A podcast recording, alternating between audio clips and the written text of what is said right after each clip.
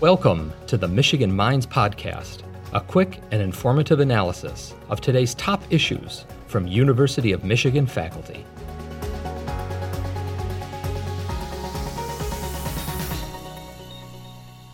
Thank you so much for joining Michigan Minds. I'm really excited to have the opportunity to talk with you today. So, can you start by introducing yourself and sharing a little bit about your role at the University of Michigan? Sure. I'm Peter Reich. I'm the director of the Institute for Global Change Biology. And our mission with this institute is to improve our ability to predict and hopefully prevent the worst outcomes of global change.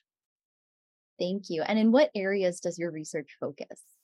Well, my own research personally has historically focused on the way in which climate change influences the health, diversity, and productivity of forests and grasslands, and in turn, how changes in those ecosystems feed back to either slow down or speed up climate by either storing more carbon or returning more of it to the atmosphere.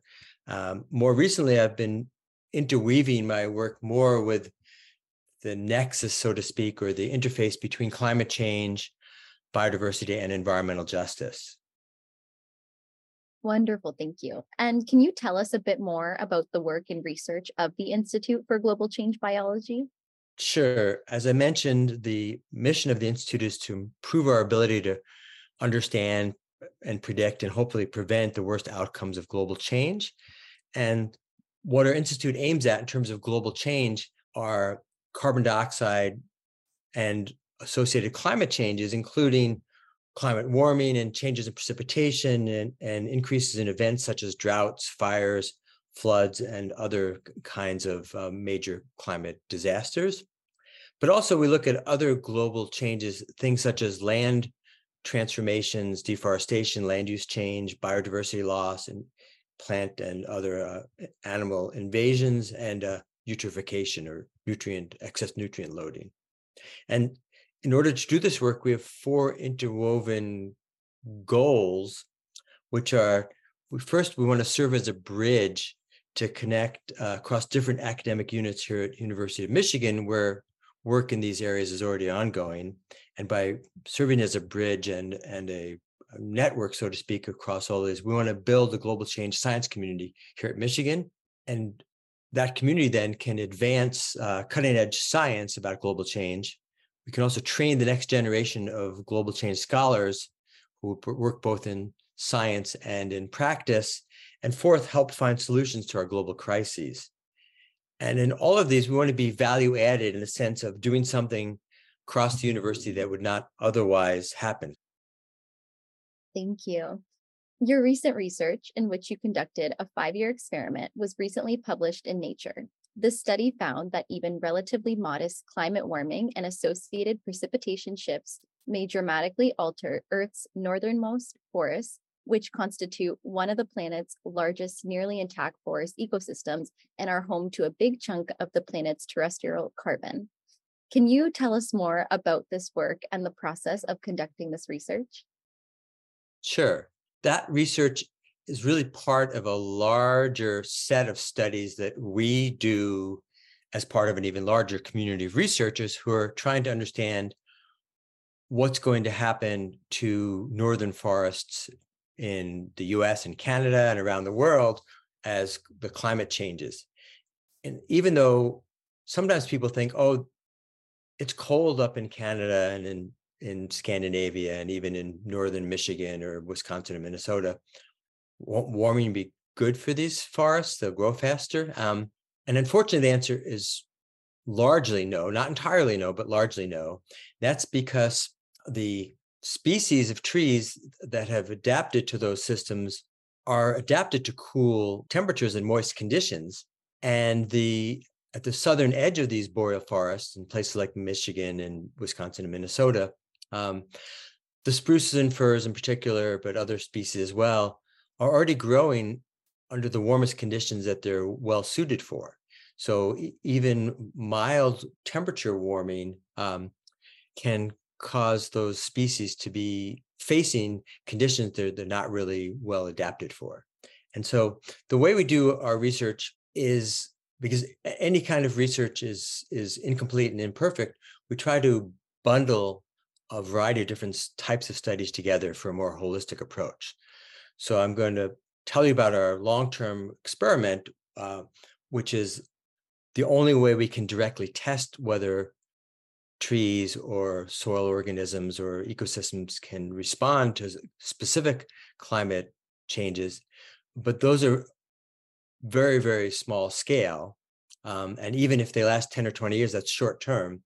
So, in addition to experiments, we use long term observations, which might look at the way forests change over decades using repeated surveys, or we use tree rings that can tell us what's happened over hundreds of years. We also use uh, satellites to look at the way forests change over huge areas like all of North America. And also, we use models where we take our best understanding and try to then simulate and predict how forests might respond if we uh, artificially in the model framework confront those forests with novel temperatures and moistures and wildfires of the future that we expect to see. So all that together is how we try to understand the, what's going on to the forests. And so the experiment in particular that you're talking about that was the subject of our paper in, in Nature last year was a unique experiment in which we warm plants both above and below ground by just a few degrees Celsius uh, or a few degrees, a little bit warmer in Fahrenheit. In fact, in Fahrenheit, the warming would be three and five and a half degrees, uh, in Celsius to 1.6 and 3.1 degrees. With the notion of understanding what a relatively modest increase in warming would do to the ability of these uh, tree species to grow to survive uh, and to basically create the next uh, generation of trees in the forest. So the way we do this, we have these 72 plots, each of them about the size of a small bedroom out in the forest. Where, as I mentioned, we heat without chambers. We heat with infrared lamps above ground and buried uh, wires below ground, both the soil and the plants. And we've planted probably 20,000 seedlings over more than a decade in these plots into intact natural vegetation and we basically go back and repeatedly measure lots and lots of things about them and maybe the most central ones for this conversation are their growth and survival and what we've seen is that the more northerly species that tend to grow up into canada and this, these experiments are actually in northern minnesota the species that tend to grow in far northern michigan wisconsin and minnesota or into canada like spruce and fir jack pine and, and paper birch for instance don't really do very well with even a degree or two of warming. Their growth is slower and they actually die a lot more frequently, like a much greater proportion of the seedlings will grow, die every year. And this actually turns out to be due not to just a degree of temperature difference, um, but the fact that with a higher temperature, and you'll know this if you think of a hot day in the summer, if you have tomatoes in your garden, plants and soils lose water much faster and they dry out faster. So even with the same amount of rainfall in the future, even a degree warming will dry out soils faster and forests will be more droughted. Although rainfall to date has increased year after year on average in the last 50 or 60 years in places like Michigan and Wisconsin and Minnesota, more of that rainfall has occurred in the spring and less in mid and late summer. And the predictions are that in the future, we'll have more rain the total rainfall annually be higher, but more of it will happen in the spring, less in the summer, and it'll happen in fewer events. Uh, so we'll have these um, rainfall events where we get three, four, five, six, seven inches of rain rather than a half inch every other day for two weeks. And most of that rain runs off. And so if we have less rain in the summer and that rain that falls is in fewer events and it runs off, we will have drier soils, even if there's more total rainfall. That's kind of a hard thing for people to understand, but it's true. So the way to think about it is we're going to have more floods and more droughts in the future um, because rainfall is going to become uh, skewed to fewer events and more of those events happening in the spring when we our plants and soils can't use as much of the uh, water. And so the increased mortality we see and the slower growth that we see of our northern species in our experiment is really due to the fact that under warmer conditions, soils get drier. And this is actually something we see not just in these highly intensive but small scale experiments, but in our observations uh, across uh, all of the boreal forest, that over 30 or 40 or 50 or 60 years, species like spruce and fir in Canada are growing more slowly and dying faster. And it's because there's more frequent droughts. And so a warmer world for northern forests is going to be a problematic world, but not just because, you know, being 82 degrees for a week rather than 80 degrees Fahrenheit is stress, but that the 82 degrees on top of all the rest of the changes in precipitation and, and temperature is going to be a droughtier 82 degrees. And so it's really the drought that's going to be problematic for our forests in the future. And we see this with satellite imagery as well. Um, something called global greening and global browning, which basically literally almost is satellites looking at how green the surface is or how brown it is. And at the southern and western edge of the, the boreal forest in places like northern Great Lakes states and in south, southern Canada, the forests have become browner over time. Whereas you go further north and east where it's colder and moister, there it's gotten a little bit greener because if you're, you know, 500 or 700 miles further north from Michigan into Canada, that's a place where it is cold and wet and a little bit more temper- warmer temperatures can be beneficial, at least for a while. And what are a few key findings that you hope people understand or take away from this research? Well, I think the main thing people really need to realize is that climate change is impacting nature and people now. It's not just something that's going to happen 30, 40, 50 years down the road. And the impacts now, but even more so in a decade or two from now, will be enormously harmful to both natural systems and human systems. We've been focusing on our research on forests, but these kind of impacts are occurring not just to forests in the boreal zone, forests everywhere, but also agriculture everywhere and human infrastructure everywhere. You know, think about how many times downtowns and cities and towns are flooded these days because those in, incredibly heavy rainfalls can't be handled by our our water sewer systems, street sewer systems that were designed for lower rainfall events. And so these impacts on both our natural systems and our infrastructure are economically damaging, but they also harm the biodiversity of nature. And that biodiversity of nature is what allows our grasslands and wetlands and forests to be resilient in the face of climate change and help uh, provide the ecosystem services we need. And so we need to realize this is not just about saving nature, it's about saving nature and saving people, our own communities and our societies, because um, we need to do this and we need to do it now. Thank you. Earth Month is recognized annually during the month of April. And as a researcher who has conducted global change research on plants, soils, and ecosystems, can you share with us your perspective on this month and what we should be focusing on when thinking about preparing for what we may see change in the future? That's a great question. Um, well, I maybe have a 180 degree different perspective on this in some sense. Obviously, Earth Day, which we started 50 or 60 years ago now, was not enough nor is Earth Month. What we really need to is have Earth every day, uh, where we focus and care about the Earth um, every single day.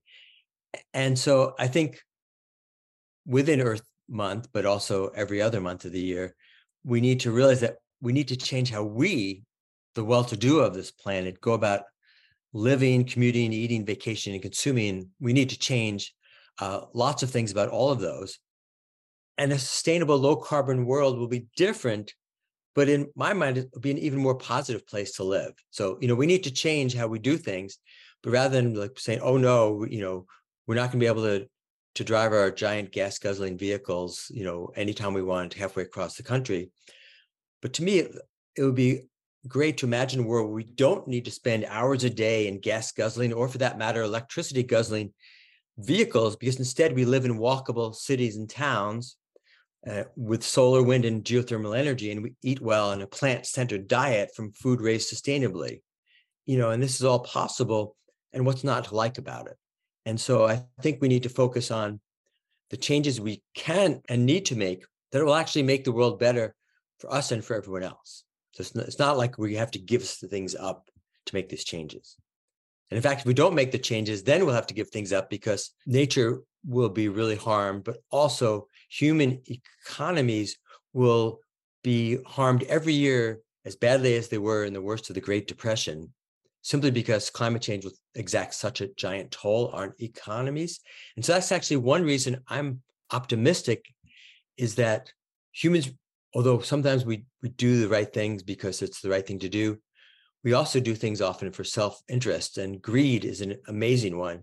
And I think actually greed will save the planet because people can make a lot of money by saving us from the worst of climate change. And so I think that actually corporations and individuals and small businesses that realize how much we both need to change things in order to to improve our economies and save our economies, but also how much money we can make in doing those things will be what actually drives us towards doing the right thing, which is maybe a sad commentary in some senses. Um, but at this point, I don't really care. As long as we make the changes we need to make, I think that's hopeful. Thank you so much for that perspective. Can you share any resources or organizations that people can get involved with throughout Earth Month and beyond? Well, this is a really good question. And I have a couple in mind that are my favorites, but actually, I'm not going to mention them because there are literally dozens and dozens of fantastic organizations doing the hard work locally, nationally, and globally to stop climate change while preserving biodiversity and enhancing social justice. I'll be happy to give you a list of those you can put online if that's useful. Um, but I would also encourage listeners to do a little research on their own to find out about organizations that work locally or regionally or globally that you are excited about as a listener that you can support with your energy, actions, or resources, are all three. Thank you. And as the podcast comes to a close, what is one thing you hope listeners remember from our conversation today? Climate change needs to be our number one priority because everything else we need and want to do on this planet will require us to stop climate change. And it's such a slow moving target that unlike some other things you can fix in a year, this is, you know, a decadal or century scale problem. And so we need to stop climate change. And the good news is it's far better ethical and economic strategy than ignoring it. Which which maybe leads to the my maybe last point is that this old idea that choosing to save the environment comes at a cost to our econ- economic well-being is totally out of date because it's the opposite. If we don't stop climate change, our economy is going to spiral down the drain. Um, so stopping climate change will be required for us to save our economy and our society and our well-being. And along the way, we'll we'll save or help preserve much of biodiversity. And in fact, we can do all of those at the same time. Thank you so much for joining us today. It has been an absolute honor to talk with you today and learn from you. So thank you for taking the time to join us. Well, thank you for inviting me. It's always uh, good to share one's thoughts and visions. And I'm glad that your podcast is helping people think about and learn about these kinds of issues. Thank you for listening to the Michigan Minds Podcast, a production of the University of Michigan. Join the conversation on social media with hashtag UMichImpact.